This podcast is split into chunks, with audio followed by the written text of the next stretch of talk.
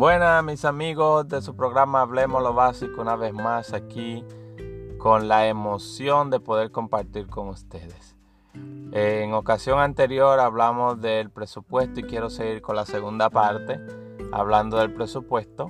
Hablamos de cuáles son las cualidades que un presupuesto lleva, pues ah, eh, decíamos que hay que colocar cada uno de los gastos que nosotros ah, tenemos, cada uno de ellos, ponerle nombre, ponerle el día que tenemos que pagar y poner eh, la cantidad que tenemos que pagar y luego sumarlo todos y eso nos va a dar cuáles son nuestros gastos.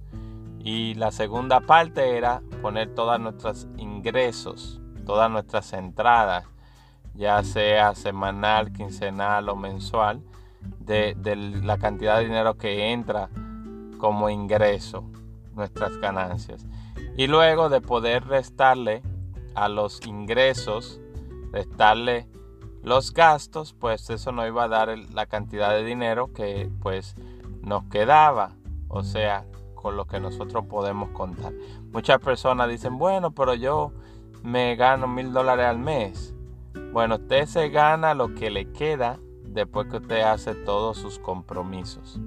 Y hay algo muy importante porque nosotros siempre nos pagamos de último y le pagamos a todo el mundo primero. Pagamos la casa, pagamos el agua, pagamos la electricidad, pagamos la comida, pagamos la renta, ¿verdad? La casa, pagamos eh, el vehículo, el seguro, todo. Nosotros le ponemos nombre a todo y nosotros somos la, la última persona en pagarnos. Si queda a veces decimos, pues me pago. Pues déjeme decirle que la primera persona que debe pagarse es usted mismo. Y para usted poder lograr eso, usted tiene que hacer un presupuesto.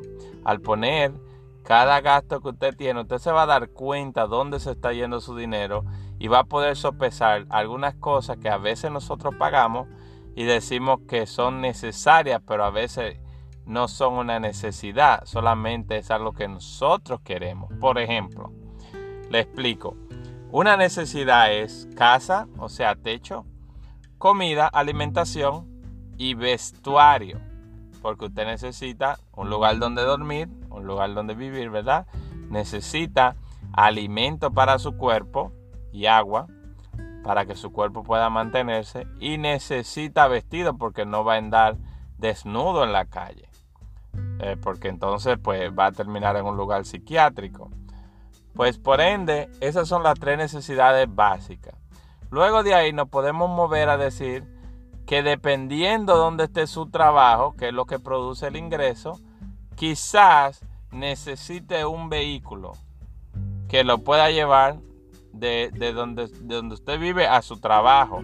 Ahora bien, a veces decimos yo necesito un vehículo y queremos comprar un vehículo financiado, un vehículo de lujo que pues nos va a llevar a un gasto cuando podemos adquirir un vehículo que, que nos lleve y nos traiga nuestro trabajo, que sirva para nosotros movilizar un vehículo en buenas condiciones.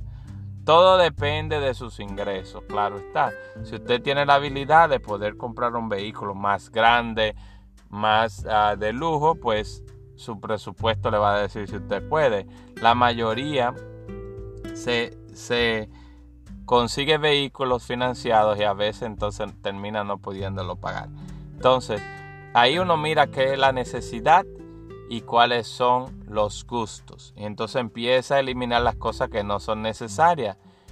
Pues a veces nosotros pagamos muchísimo dinero del, cable y el cable no es una necesidad es solamente un entretenimiento para nosotros sentarnos y ocupar el tiempo ahí. Más sin embargo, si, si usted cree que es importante para usted tener una mejor situación financiera, pues no use cable, compre un libro y empiece a leer el libro, empiece a leer cómo, cómo manejar sus finanzas, cómo mantenerse emocionalmente activo, cómo usted puede eh, eh, desarrollar una carrera que le produzca más ingresos. Entonces, tenemos que mirar siempre lo que es la necesidad y lo que es los gustos. Entonces, hasta aquí el programa de hoy y en la próxima continuaremos con el presupuesto. Hasta la próxima.